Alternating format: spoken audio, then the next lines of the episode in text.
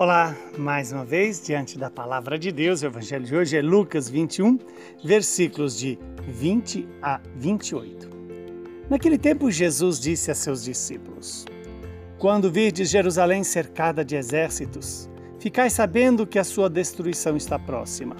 Então, os que estiverem na Judéia devem fugir para as montanhas, os que estiverem no meio da cidade devem afastar-se os que estiverem no campo, não entrem na cidade, pois esses dias são de vingança, para que se cumpra tudo o que dizem as Escrituras. Infelizes as mulheres grávidas e daquelas que estiverem amamentando naqueles dias, pois haverá uma grande calamidade na terra e ira contra este povo. Serão mortos pela espada e levados presos para todas as nações e Jerusalém será pisada pelos infiéis, até que o tempo dos pagãos se complete. Haverá sinais no sol, na lua e nas estrelas. Na terra, as nações ficarão angustiadas, com o pavor do barulho do mar e das ondas. Os homens vão desmaiar de medo só em pensar no que vai acontecer ao mundo, porque as forças do céu serão abaladas. Então eles verão o Filho do Homem vindo numa nuvem com grande poder e glória. Quando estas coisas começarem a acontecer, levantai-vos e erguei a vossa cabeça, porque a vossa libertação está próxima. Palavra da salvação. Glória a vós, Senhor.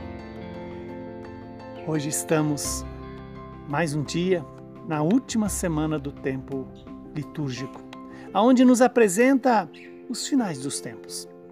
Isso não é para gerar medo em nós, mas é para gerar em nós o cuidado com a, a, a vida eterna, o cuidado com a espera do Senhor. Quando Jesus fala de que serão é, abalados as estruturas do céu e da terra, significa que tudo isso vai passar, mas Deus permanece. E feliz daqueles que estiverem na presença de Deus quando estas coisas acontecerem quando ele diz é, infeliz das mulheres grávidas e daquelas que estiverem amamentando, exatamente porque esse momento da grande tribulação será um momento de angústia, de sofrimento para todos aqueles que estiverem neste momento é, em vida na terra. Mas, uma vez eu repito, isso não é para nos gerar medo, é para despertar em nós o zelo e o cuidado com a nossa conversão o zelo e o cuidado para estarmos sempre na presença do Senhor, para que não tenhamos medo da morte, não tenhamos medo da perseguição, não tenhamos medo da fragilidade deste tempo, mas que todos nós possamos esperar o Senhor, o Senhor que virá, vindo numa nuvem com grande poder e glória. Mas o poder de Jesus é o poder do amor. Por isso que aqueles que se deixam educar no amor sentirão alegria de ir ao encontro do Senhor. E a glória do Senhor é que todos os homens vivam e vivam para sempre. E esta é a decisão que temos que tomar todos os dias. Levantar a nossa cabeça, erguer a nossa cabeça, porque a nossa libertação está próxima. Erguer a nossa cabeça significa colocar a nossa, nossa inteligência e a nossa vontade em Deus.